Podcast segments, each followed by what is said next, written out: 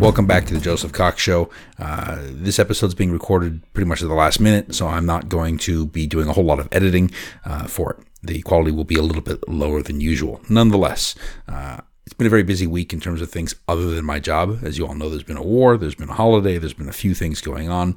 I do encourage you to read the two op eds I wrote about Gaza, about the war in Gaza, and about the riots within Israel. They're available on my website on josephcox.com. Um, the Bridge for Gaza, Golden Bridge for Gaza, is a particularly, uh, I think, useful uh, editorial. I was anticipating that this would be a special episode about one such ethnic conflict, uh, the conflict between the four kings and the five kings, and the role of Avraham. I was anticipating learning particular lessons from this interaction. I actually had a shiur about it last Shabbat uh, after Mincha, and I was expecting to carry that forward. As I've long seen it, Avraham watches as Kedar Omer, the, the, leader of the four kings, sweeps down towards Sdom and Amorah and attacks the Horim, Rephaim, Amalek, and others along the way. Because Avraham doesn't help until Lot, his nephew, is captured, all of those people, with the exception of the Horim, who disappear, becomes become enemies of Avraham's descendants for all time. As I said, the Horim disappear, but Amalek attacks the Jewish people as soon as they leave Egypt, and the Emori are led by Sichon, and the other three nations consolidate under Og, Melech the king of Bashan, and both Sichon and Og go to war with Israel and are wiped out. What we see are nations that preserve anger for hundreds of years. The source of their anger is that Avraham didn't help. This suggests that they see a universal obligation to help when someone's under threat. You shouldn't treat your kin as something unique or special. It's particular. In the end, these nations have to be destroyed because they won't stop fighting. The one exception is Amalek.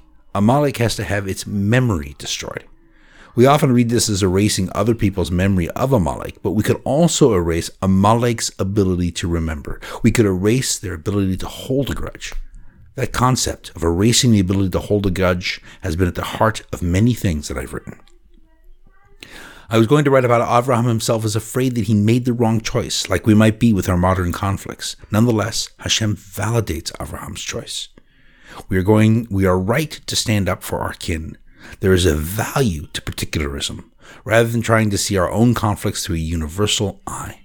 The way I saw it, we would work from the particular, from defending our own, to the universal, by extending the definition of our own to incorporate more and more people. As we've seen in modern times in Iraq, Afghanistan, Libya, and elsewhere, outsiders helping the oppressed doesn't necessarily make anything better. Often it can make things worse. The societies we have to help we help have to be ready to take on self-governance. They have to be ready for responsibility. In a way, they have to be kin. And this is the road that I saw towards a better reality. If you look at it a certain way, Amalek was a nation of ideas. Shaul, could kill all but their king, and a generation later, David could be fighting a whole nation. Their hatred is an idea, it is their memory. Erase that, replace it with other ideas, and you win the war. This concept seems even stronger today. At the time of the Torah, the hatred of Amalek was a few hundred years old. In modern times, we can see the Shia and the Sunni still at war over beefs that are almost 1500 years old. It is like the memory of Amalek has been supercharged by almost a billion people. How do you deal with this? My concept was simple ideas. You break down the fabric of hatred with new ideas, and those ideas form the basis of relationships. Specifically, you extend the protections of kin to more and more people. Or so I thought. Then I got to writing, and I hit four major snags. Snag 1. The Torah never talks about building alliances or crafting relationships with one's national neighbors. At best, it tells us to leave them alone. There is no international alliance of friends and allies here. Snag 2. The Torah certainly doesn't talk about extending kinship relationship with others. We don't exchange our daughters with those of other nations.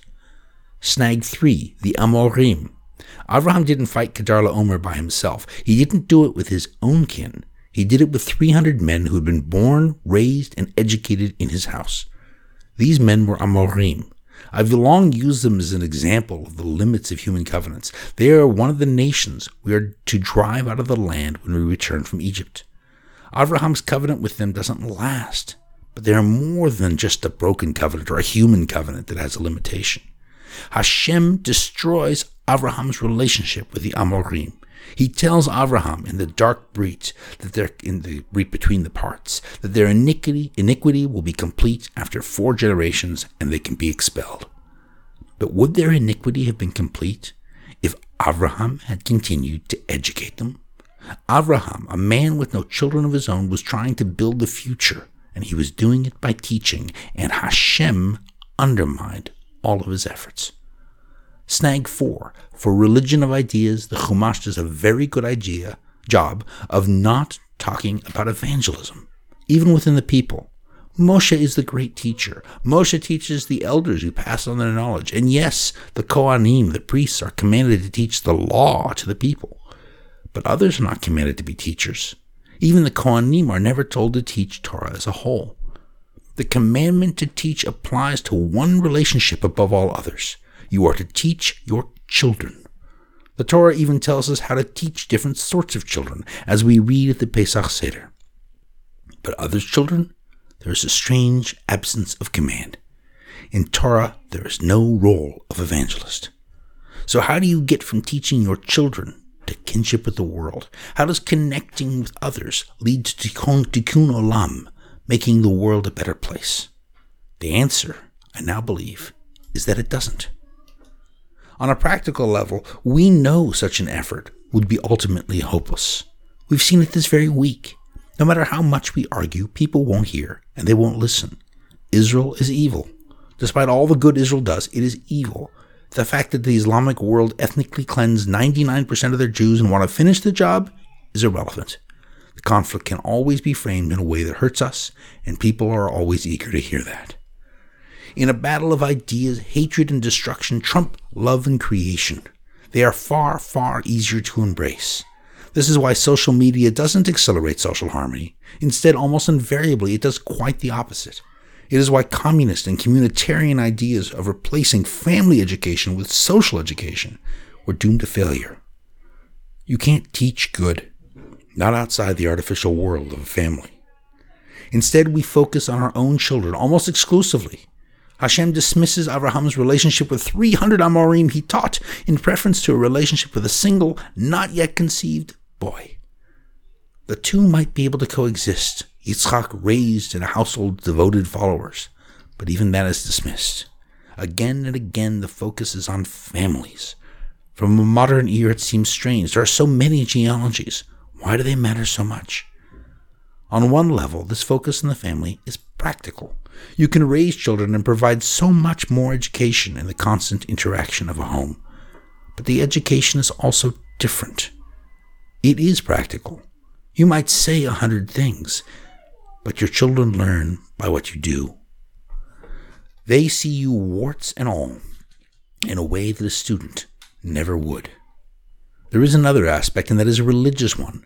As the old saying goes, God chooses your family. Thank goodness he doesn't choose your friends. In Torah, the firstborn are called Peter Rechem, the release of kindness. Children are a gift of God. With Brit Mila, circumcision, we remove the Arel, which blocks the divine. On one level, we are saying that our reproductive will is entirely dedicated to the divine relationship. But we can see this as more than symbolic. We remove the Arel, and so Hashem plays a direct role in providing our children. In this context, our families are themselves a reflection of the divine in our lives. Avraham chose the 300 Amorim, but God chose Yitzchak. Our families are the most complete representation of the blessings from God. They are also the most complete representation of dedication to God. I mentioned just before that the education of children is practical, it is by example. Such an education is far more powerful than any argument or any idea. A godly family is one whose children's souls have been selected by God, who are being raised in Torah, and who are blessed from heaven. They serve as an example. There is no argument to be made. They are simply an example. As it says, as it says in Bereshit and Genesis, the world's families will bless themselves through Abraham. They will enable and empower themselves through the example of Abraham's family. In this reality, we can understand the emphasis on genealogy. God creates the genealogy. Ideally, we record it in that genealogy and those families become, in and of themselves, a testimony of the divine. It isn't all reality, though. In Shemot, the genealogy was broken. Only one tribe went past a few generations of slavery. The others lost their genealogy. This is why in Bamidbar we read, du al mishpachotam. We translate this as something like they declared their pedigrees after their families. The word for declare is actually actually shares a root with child or give birth. It is in a reflective form. It is saying something like they birthed themselves their families. They self selected. They created a fiction. But that genealogy is recorded and locked down nonetheless. In the absence of data, a reality is created nonetheless. The example can exist even in the absence of a known truth. By the way, if you have a chance, my story, The Tapestry of Michael Jr., is about applying this to people in modern times who a few generations back were slaves. This week, the emphasis on show is repeated. Controversially, we have the sota. I'll go into the sota in more detail at the end of this episode, but the whole idea of sota is show. Where there's suspicion that the father of a child may not be the husband, that suspicion is theatrically eliminated. The emphasis is on family, and the emphasis is on example. We do not repair the world through education. We repair the world by being an example for it. What kind of example? There was a video this week of Palestinian children being kept next to a mortar, protecting it as it fired on Israel. These are people who dedicate their children to something they see as greater the defeat of the Jews and Islamic supremacy. But our example is very different. We dedicate our children to the divine by teaching them, not sacrificing them. There is nothing greater than continuing the relationship with Hashem through the generations. We do not sacrifice the Molech and have our children walk through the fire. Our children, living and carrying forward the divine relationship, are our gift to God. The world, for all that it hates us, can see that. We protect our children. We try not to harm our enemies' children, but we protect our own. Even our enemies have acknowledged that we will give up a thousand prisoners to return one of our own. If only, Arabs said on social media after a recent prisoner exchange, our leaders valued us as much as the Jews' leaders value them. This is leading by example. And this is using the blessings of Hashem to bless Hashem. So, what am I doing with this podcast? Why do I try to share my ideas? More and more, I've come to realize that I'm really writing for my own children. Inasmuch as others listen and read, my goal is not to educate the world or to teach the children of others. My goal is just to arm parents with the tools and inspiration they need to teach their own children and make their own godly families. What about our wars? No peace gesture is going to make the world love us. No press release or social media post will unlock support for our people. Those who are dedicated to eliminating us, like Sichon and Og, may never give up on that dream. They may be even willing to sacrifice themselves or their children for the chance to harm us. We've seen it. But despite all of that, they can still respect us and they can still learn from us. We just have to provide an example worth following. As any good parent knows, your job isn't to make your children like you. It is to raise them to become good and responsible and holy in their own right. Sometimes making your children like you and teaching them well are entirely at odds with one another. So by all means, let's make a golden bridge for Gaza, as I wrote in my recent and popular op-ed. But let's do it as an act of statecraft. Let's do it so we can avoid unending war. Sun Tzu puts the golden bridge in the context of war. You always give your enemy a way out. The Golden Bridge is there to incentivize our enemies. We give them two options, one for good behavior and one for bad. But we shouldn't pretend that they will love us either way. Like a good parent, our people should engender respect, not love. Because respect is ultimately the path towards a better world. Let's go into the rest of the Parsha, however briefly. We'll touch on one thing for each reading. First off, the Kohanim, this is in Rishon, the first reading, or sorry, Kohen, the first reading. First off, the Kohanim and Levim are not counted like the rest of the people. I see a simple reason for this. When we looked at models of civilizations, we see two archetypes. The bottom-up model, with Aristotle, individual liberty systems, organic growth, and etc., and the top-down model, with Plato, the Republic, communism, central control, and so on, where people have jobs assigned to them. The Torah has both models. The family, which we discussed, is the bottom up model, but it doesn't stand alone. The people and creativity occupy the bottom up model. but the Kohanim and predetermined holiness occupy the top down model. The Levim are primarily like the Kohanim. They have lifetime jobs. However, their labor is not directly directed from God. It is directed by the Kohanim. So they are kind of a hybrid.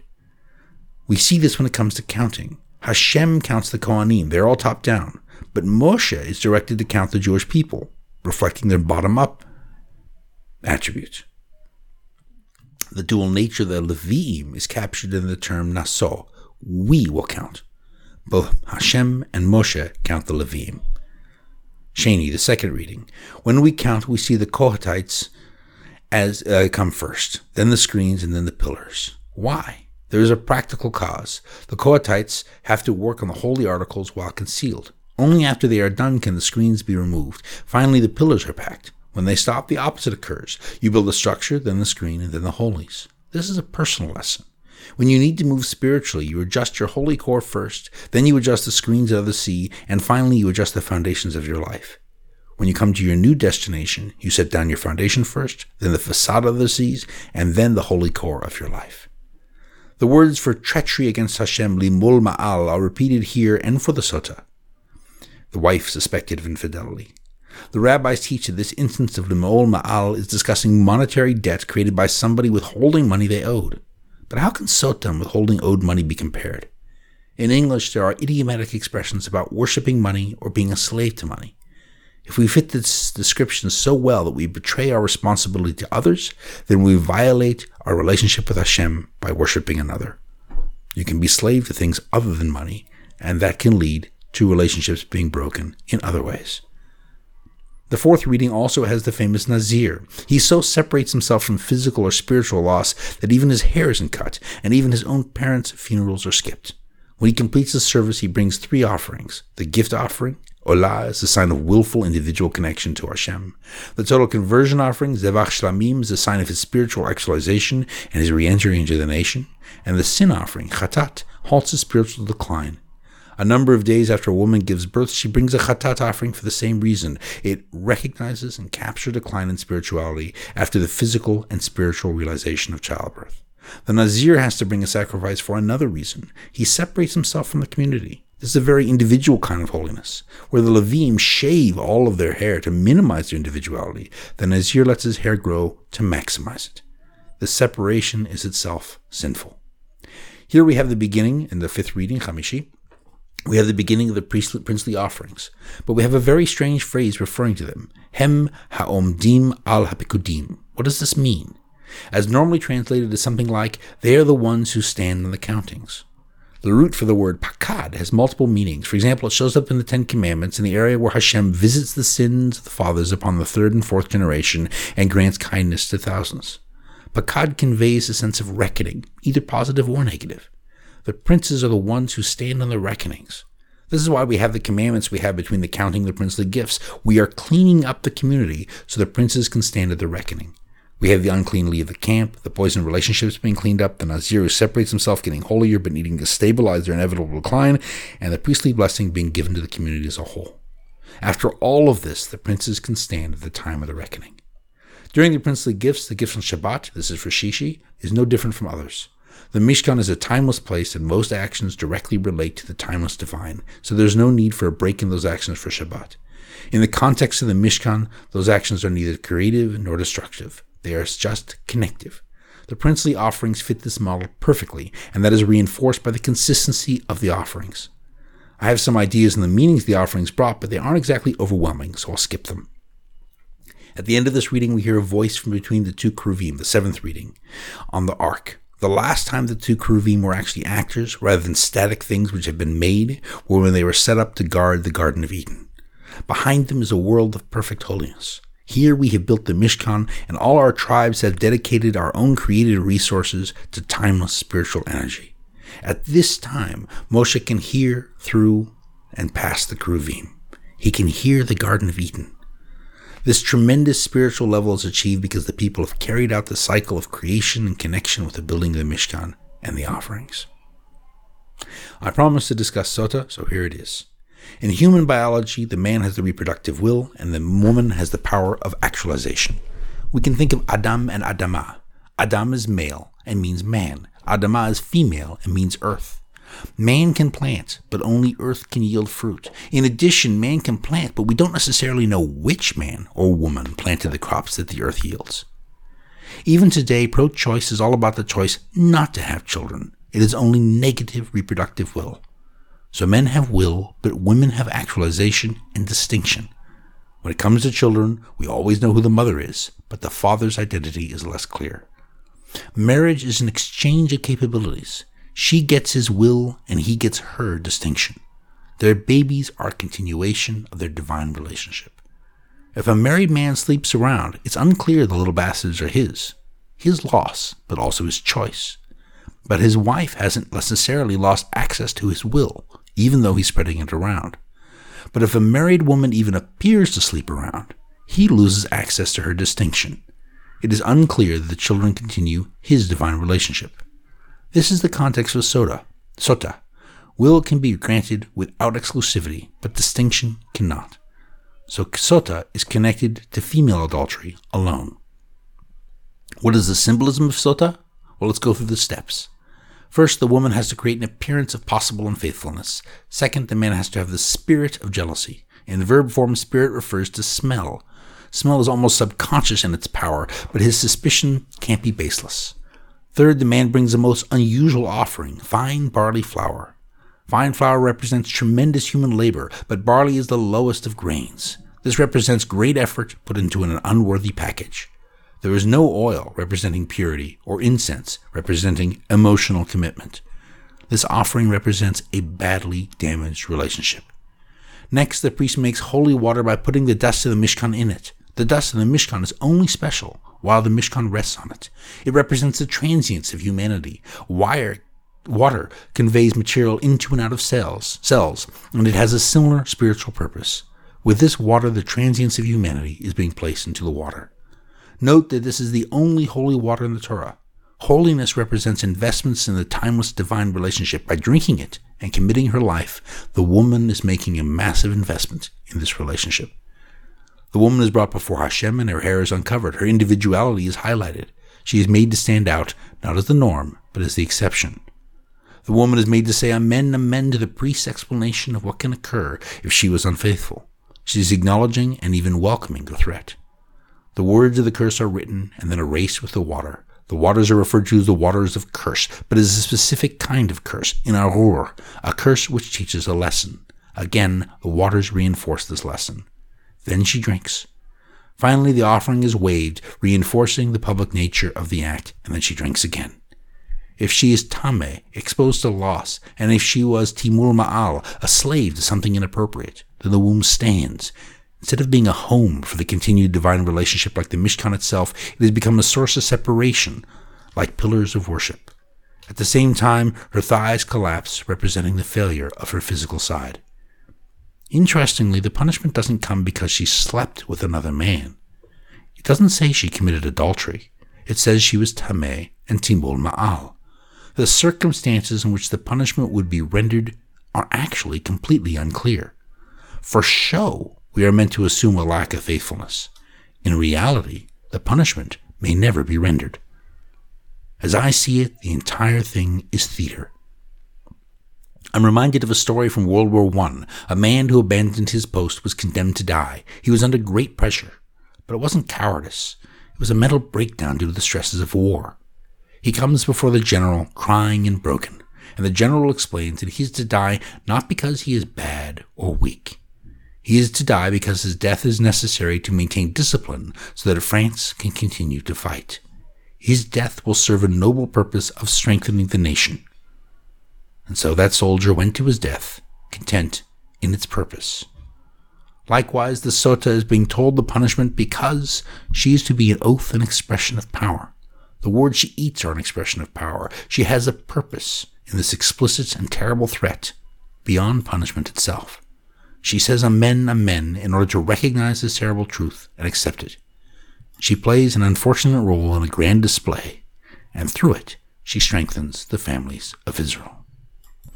I want to touch on one more thing. Going back to Kedar Omer. Kedar Omer sweeps through four innocent groups of people the Amori, Sichon's people, Amalek, the Horim who disappear, and the Rephaim. The Rephaim have three communities in Bereshit in Genesis, and they live in three places. They are the Rephaim, which means healer, in a place called richness of radiance, Zuzim, which means doorpost, in a place called agitation, and Emim, which means terrorize, in a place called dedicated happening. Later, these three unify under Og, who is called the last of his kind. I'd argue these names and places are three reactions to near extinction. You can try to be really nice so people will help you. You can be agitated and hope the world just passes you by. Or you can terrorize others so they'll stay away. When we come to Devarim, to Deuteronomy, these groups unite under Og, but they are still called different things. The Ammonim don't use the word Zuzim, but Zamzuzim, which implies lust, plotting, and loathing. They become more negative. The Moabim call the Rephaim Emim, which means terrorists. This is totally negative. The Rephaim, for their part, continue to call themselves healers. As I see it, Og was the last of his kind. We see his iron bed representing war even in sleep. He is a fighter above all else. The dimensions of his bed imply he had short arms, like a Neanderthal. In trying to protect himself, his people see themselves as healers, but act as plotting, loathing terrorists. We in Israel should see this as a warning. We too are threatened with extinction. But this, this does not mean that there are no rules in our attempts to defend ourselves. If we go too far, we too can be cloaked with evil. When Og is killed, the Torah does not mourn. We should be careful not to follow in his footsteps. Shabbat Shalom, and thank you for listening.